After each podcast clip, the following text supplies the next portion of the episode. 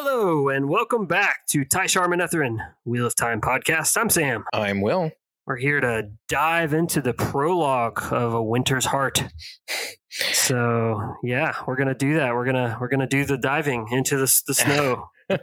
Diving on in. All right. Mm. So the prologue is called Snow. I didn't even know that. Makes sense though. oh, yeah, I thought you were making a joke. On I that. was not. I mean, I may have like unconsciously seen it at the top of your notes, but I wasn't intentionally doing that. Okay. So, yeah, prologue is called Snow. Yeah, I am going to go ahead and drop the A. I said A Winter's Heart. I'm sure someone's going to say, nope, it's Winter's Heart. So it is. Right. It is indeed Winter's Heart. Yes, Winter's Heart. Maybe the shortest title, actually. Yeah, yeah, it could be. Um, Probably. Anyway, yes, still doing these um, advice on read or skim, and the prologue is a read Hey, for this one. Yes. So we start off with breakneck speed.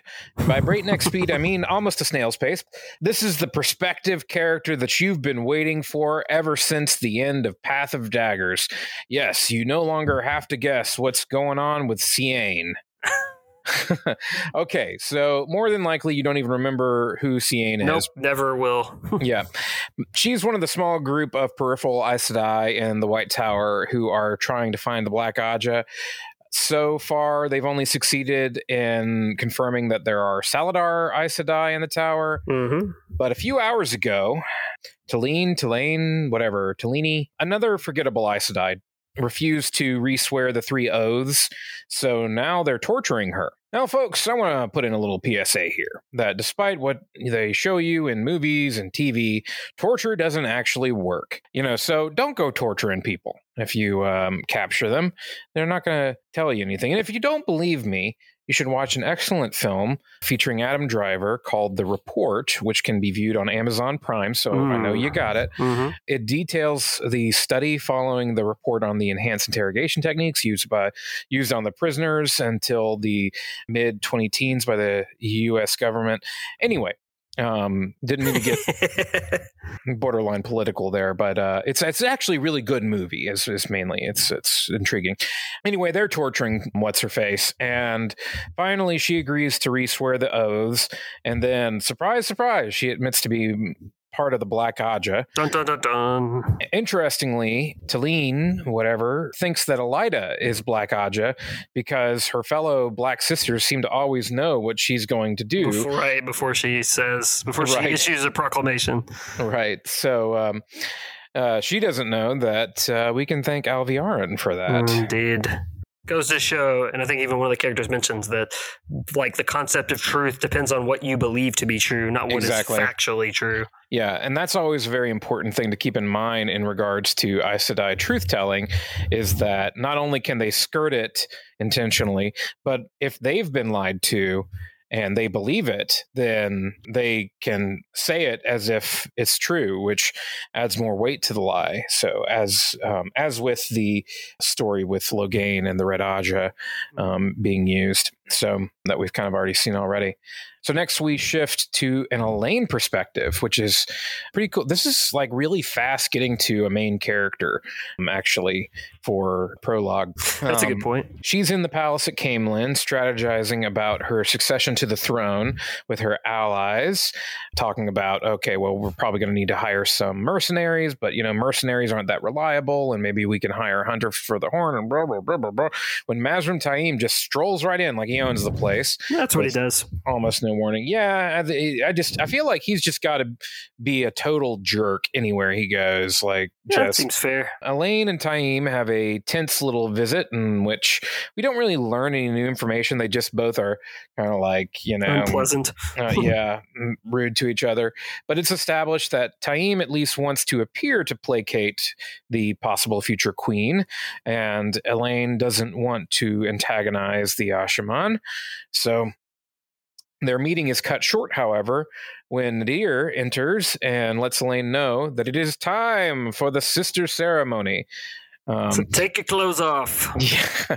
Which, by the way, I found out later that like you, when you're told it's time, that if you like say, "Oh no, I'm not ready" or anything, that that oh, it's too late. Like you can't be, you, you, then you can't do the ceremony. Right. Um, which is yeah. Anyway, this is the first sister ceremony uh, with with uh, Aviendha, and it's interesting. It's uh, very interesting, I think.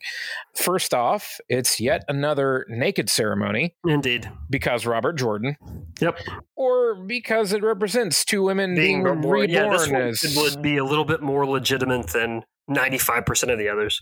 Yeah, yeah. Still I, weird. I don't know. I think it's it's mainly because Jordan has a thing for female ritual nudity. I, I mean, you know.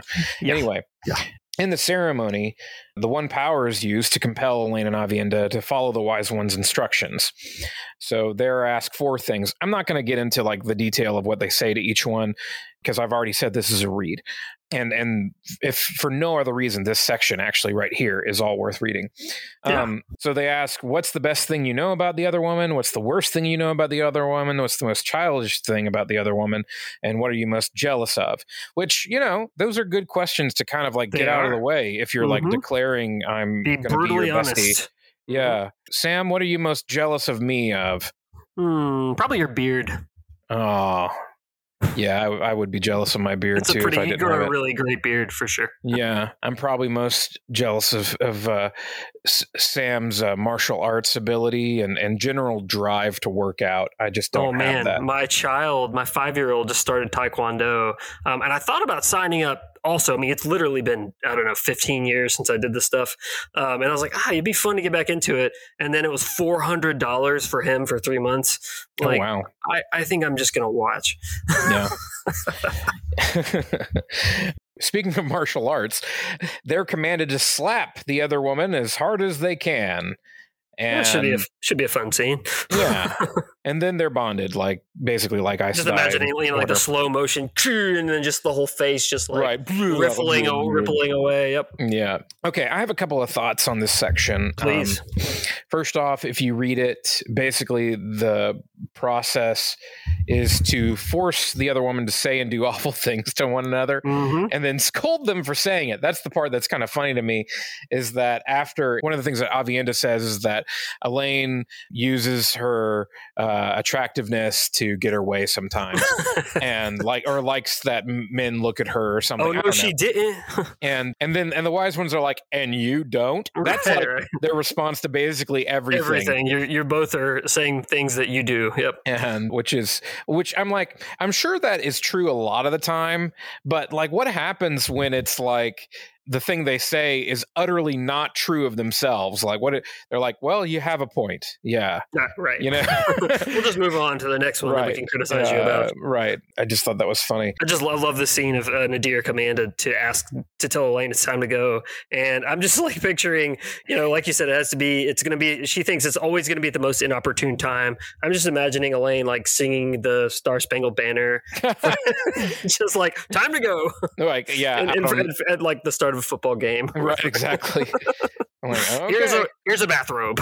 There, there's a lot made in the ceremony over the familialness of it. Like Amys is stated to now be their mother, and mm-hmm. I don't feel like it's a spoiler to say that just doesn't come up really um again later, right. yeah just for this this the purposes of this ritual really yeah and i mean but a lot but in within that ritual a lot is made over that mm-hmm. and another thing is that the title of first sister is what Aiel refer to biological sisters mm-hmm. are our first sisters mm-hmm. without having gone through this ceremony good point so there are either just biological sisters or two women who have gone through the ceremony but they don't differentiate between the two, which is a little odd to me because it's it's not like all biological sisters are like absolute best friends, mm-hmm.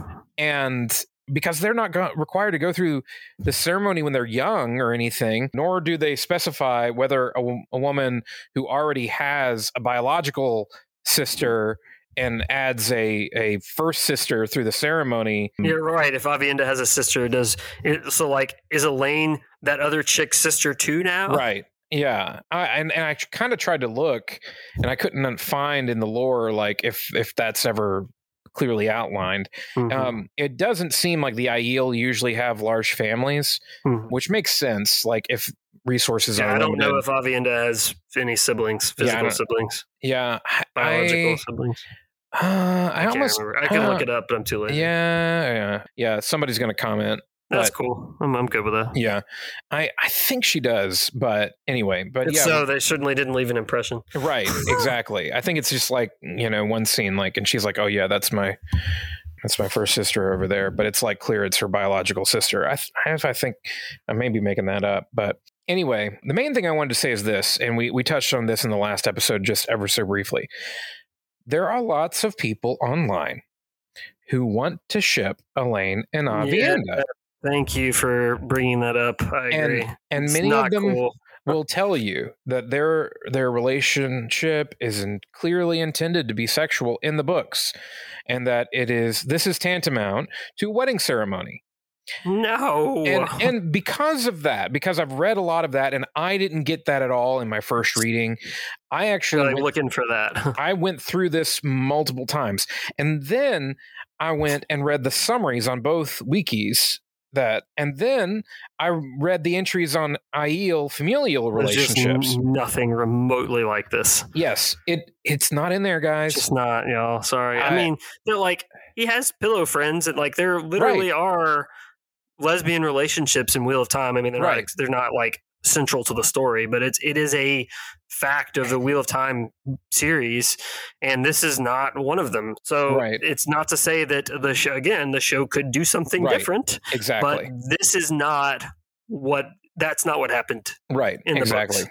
I, I say that because it frustrates me a little bit that there seems to be this thing happening in popular culture that wants to inject like a sexual dimension into any close relationship. Mm-hmm. And I just I don't like it because I feel like it misses the beauty of like Platonic friendship. yeah, a real Mhm. close platonic friendship. Hundred And, percent like, agree. and and one of the things I like about the Wheel of Time is how much it's really not about sex and sexuality. Like Right. there there is there it, it is a component. It's not completely That's what makes it so jarring when we get into the polyamory, polygamy stuff. right. It's yeah. like, oh, this is just weird and feels forced compared Yeah. to so much of the other interactions in the series. Right. Yeah, and typically it's like it's peppered throughout, and then you have these like strange moments. But you know, it's scarce, and even when it does happen, it's not really belabored. Like right. i- anyway, I know I've said a lot of this stuff No, before. I would I welcome a debate on this with anyone online who wants to to point to examples, to evidence in the books of Elayne and Aviendha having a romantic relationship. I mean, yes, they're very close. Yes, they're they're first sisters. They love the same man. All of those facts, but any evidence of them having a like a physical attraction to each other. I mean, just I mean, like if I've missed it, I've missed it. I want to know that I've missed it, but I, I don't. I've not seen it. Well, and, and I think people will like point to scenes where they're like taking a bath together, and it's like I no, that's not that's not the same. Um, And but like, okay, yeah, maybe maybe that is where you can read into it, but I just don't think that's where Jordan's head was at. right, I like think that's he- what I get. That's my point. Maybe I It's feel just a- like like by this time in the series, we're we're like in the early two thousands, right? Mhm. And so I feel like if he wanted to say it, he would have said it. It yeah, yeah. it would have been pretty clear. So, you know, it's not like, you know, we were talking about, you know, oh, he wrote this in the 60s, so he had to be coy. And, and I want to be clear here. I would be totally cool with these characters being in a relationship together. Oh, I'm, I'll be shocked Like, if they're don't- Like I don't, I don't mind. Like I don't have like a moral objection. My objection is that it's not in the book. yes. and- and- And as we've said, that they are have the license to change whatever they want, uh, and I have a and I have a right to say I don't like it. you're right.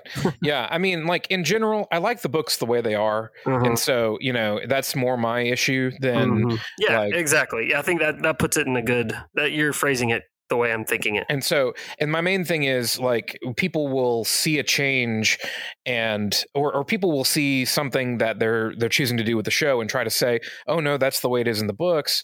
And I just want to say like, well, okay, it's not that I'm saying that that this absolutely shouldn't be in the show. It's just that don't say, oh, that's the way it is in the books when it's not. It's Mhm. maybe you can argue that there are implications at most, but Mhm. yeah, but it's definitely not explicit. Yeah, Um, maybe there maybe in some on some level there was chemistry, but I think scenes like this cement that platonic friendship, Right. that feeling of being a sister. Right. And if nothing else, to me, it's like we've seen what an Aiel wedding ceremony looks like, and it's Mhm. very different. Mm-hmm. It's it, it's not like this. So I mean, I, I feel like again, if this was supposed to be equivalent to that, they would be more similar. So anyway, enough about that. Okay, now we move on to a perspective from Tovine. You remember Tovine, right? Right? Oh yeah, How could you not? one hundred percent. Okay. To refresh your memory, since you've forgotten her, she's a Red Sister who led the would be Inquisition to the Black Tower, only to be captured and Oh yes, by forcibly Logain. bonded by Logain. Yes. Now, now it's all coming back to you. Mhm. This scene actually has some important info. Uh, we learned that the captured Aes Sedai are pretty frustrated with one another and with Elaida.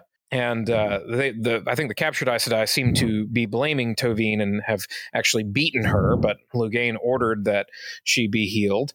Mhm. Um, most importantly, here is that Tovine sees evidence of a rift in the Black Tower. There seems to be two factions. One is Taim's, and the other is Logain's. Also important is that Taim uh, has put Flinn, Hopwil, and Narishma on the traitors list, uh, which means they're supposed to be you know, killed. But with, there's no explanation. Th- this is pretty odd. Like the last time we saw them, they were like faithfully serving Rand. So Mhm. yes, this this should put us all on high alert Mhm. about Taim's intentions at this point. Mhm. So It seems risky for Rand just to pop in, which maybe the- maybe he's expecting that he won't. Hasn't Yeah. hasn't yet. So yeah. worked out for him so far. Finally, we join Rand, who is with men at the Cairhien school. Uh, the steampunk aesthetic is coming along nicely, At it sounds. But more importantly, in this scene, Rand sets up stewards in the various kingdoms he's conquered. Dobraine and Cairhien, Darlin and Tear, Gregorin and Illian, I don't even remember who that is. And Min takes a bunch of books from Herid Fel's rooms, and they use Warp Whistle to go to level 8. Um, uh, no, they just go far away from there. Min tells Rand she knows he's planning something, and Rand says that he plans uh, to cleanse saidin, but first he has to deal with the men who. Men who need them. killing. So he- here's the interesting thing to me about this prologue. For once, pretty much the entire prologue is actually setting up a lot of what's going to be happening in the book. Mm-hmm. Like all Kind of of these refreshing. yeah, all of these are relevant and kind of giving you little indications of the major plots we're going to Mhm. be following. Not all of them, Mhm. but most of them. And the one big one that we're going to be following happens to kick off in in uh, chapters one and two here. Right. So moving on to chapter one. Um, chapter one, two, and three. I put as skim all.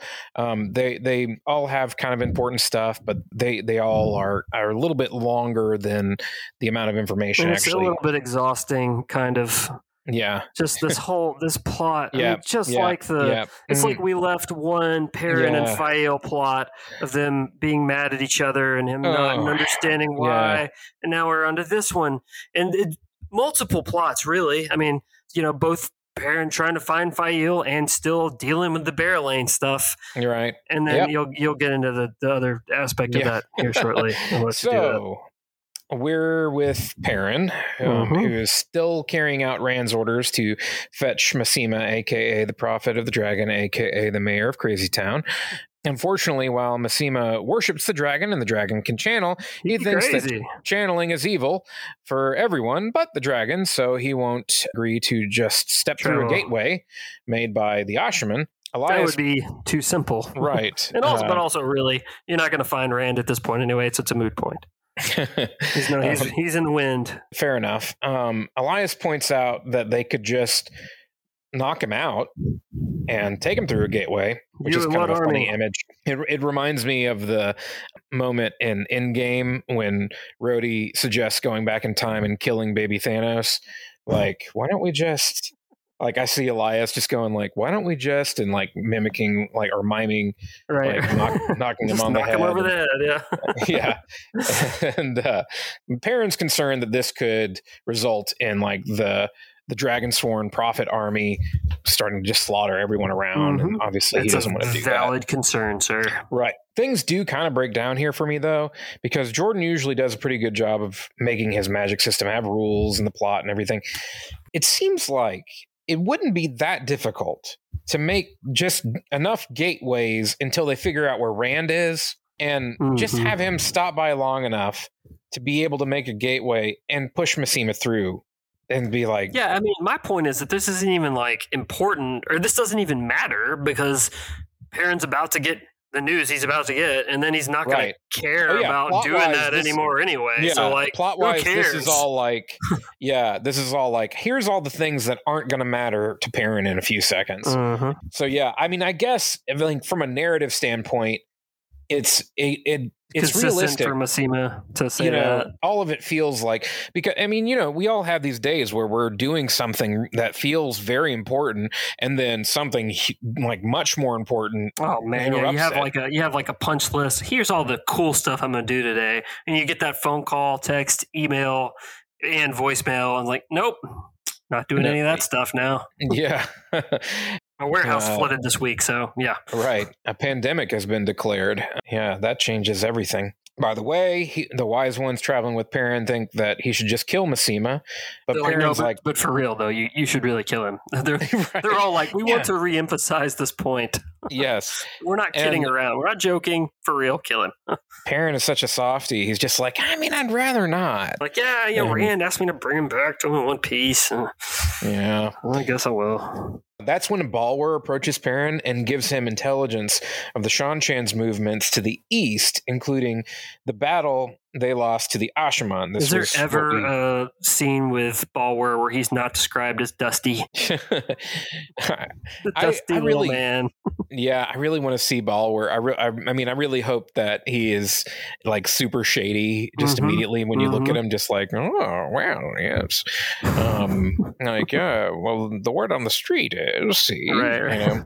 Perrin doesn't seem to care too much about any of the stuff Balwer's saying is like, okay, yeah, sure, good. They sound like they're far enough away from us that we don't have to worry about it. And Mhm. if the Asha'man beat them, then that's good news. He's just really preoccupied with seeing Faile again hmm which is bad news for him because the title of chapter two is Taken. hmm This, of course, is the chapter where Perrin flies to Europe and personally murders everyone involved in a human trafficking ring just to get Faile back from the Shaido. And then they make Um, more movies. Yes. I, I kind of hate the fact that I already did the Taken speech for when Rand was captured. True. Um, if I thought ahead, I would have realized this makes much more sense here, but it does. Anyway, yes, this chapter starts with Berelain approaching and explaining uh, they were attacked, and Faile and a whole bunch of other important people were kidnapped. And Perrin is obviously very distressed, but you know, like I said, Faile wasn't the only one taken. Maighdin, who of Couple course of is actually Morgase, and uh, Alliandre, um, or whatever her name is, she, who's the flippin' queen of Ghealdan, was also taken. Uh, And around this time, Arganda, who apparently is Alliandre's first captain, um, starts to threaten the Aiel, saying, "Well, it was Aiel who took him." we got so, some Aiel right here. yeah, just is kind of hilarious and also very realistic. Like it know, is. it's kind of like that thing that happened after 9-11 when suddenly like everybody was like really rude and, and awful to anybody who looked vague, vaguely middle eastern Oh yeah. History And, repeats like- itself over and over again. It's like the Japanese camps in World War II. it, it's it's sad how accurate that probably would be it's like even though we've got these Aiel that we've been hanging out with for a little while now why don't we just grab them and start to you know kill them as if they could you know Beating on them like will the make me feel better. army like the Ghealdan army would have no chance Nope. against any number of Aiel. Nope. Perrin's like, just dude, you just chill. Okay. First of all, your queen swore to serve me. And uh, so you actually are, you know, under me. So you just you just chill. And Berelain comes by and says, You handled that really well. And brushes his back and Mhm. he's like you know, you stay away from me, and uh, bites her heads off. So she leaves. Um, so this it will be interesting to see how the show handles the whole Lane dynamic. I mean, yes. you know, I guess it's fair to say that they could both have, you know, free love concepts and have Perrin be very ferociously true to his wife. Um, but it will be yeah. kind of mm-hmm. interesting to see that. I mean, I hope they do. I, I, to me, it, I know some people will disagree. To me, Perrin and Faile's relationship is one of the the more interesting ones because of the fact that they stay faithful to one another throughout mm-hmm. this whole thing when right. that clearly is not a value in this world uh, or not a major one anyway so yeah, the rest of this chapter is everyone offering to help. Um, Perrin even reaches out to wolves who are sympathetic. Like two legs him. is two legs, man. We don't know. Yeah, we, we don't re- recognize or like, sorry you lost your she, which I thought was funny, but they don't have any information to offer. Um, which then, makes sense. Uh, I can imagine a wolf wouldn't be very helpful in that situation. Right. I mean, it would be like if somebody said, like, have you seen this particular wolf? And, you know, you'd seen like a dozen wolves that day. And it's like, like I don't know, man. Maybe. I, yeah. I mean, wolves is wolves. I'm freaking out if there are wolves in my neighborhood you know. Yes, I would be more like, well, probably because I did see some wolves today, and that's unusual. and I called all the people I could call to try to get get them out of my neighborhood because right. I'm terrified they're going to eat my wiener dog. yes, Elyas says he'll go out scouting, and when Perrin dis- uh, tries to distract himself, he realizes there's just nothing for him to do. So he ends the chapter just standing on a cliff's edge with Tallanvor, who's also obviously concerned about Maighdin. And so they they're both looking down, watching the tracks of Elyas as he and the other scouts have gone to search for where the shadow might have um, taken them. So then we go to chapter three, customs. Um, this chapter is, of course, where Faile spends several days waiting in line for customs at the Atlanta airport. um, okay, okay. She doesn't have it quite that bad. Right, right. Uh, she's just naked and bound walking barefoot through the snow. So, right. really, yeah, not a big deal. much deal. better mm-hmm. than customs at Hartsfield Jackson International. Especially nowadays. right. She notes that her captor, an Aiel named Rolan, uh, doesn't seem to regard her despite her nakedness. And she's almost offended. Like, like, dang it. I mean, you you can notice me a little. Like, I mean, don't stare, but like, you know, try try Treat to me like a horse. yeah, cattle, and Right. Eventually, when her feet start bleeding, picks her up and throws her over his shoulder. She has to work her hands and feet to try to keep the blood moving so she doesn't pass out. Alliandre, Maighdin, Bain, Chiad, Arrela, and Lacile are all there, and Alliandre and Maighdin start to struggle a bit, and Faile's like, "Oh, that's just a waste of energy. That's not like you're going to get away." And like, let's save it, and we'll figure it out a way out of here later. She eventually does pass out and wakes up in the Shaido camp. She's now at least semi clothed and being attended to by a gai'shain. And that is where we end this chapter and this episode. If you have any thoughts, questions, comments, you can check us out on all the socials at Podcast TSM. Uh, if you'd like to send us an email, you can find us at stuff at tsmpodcast.com uh, or on YouTube. Give us a like, uh, subscribe, and if we get enough subscriptions, likes, we will uh, do a live stream. And until next time, Tai'shar Manetheren.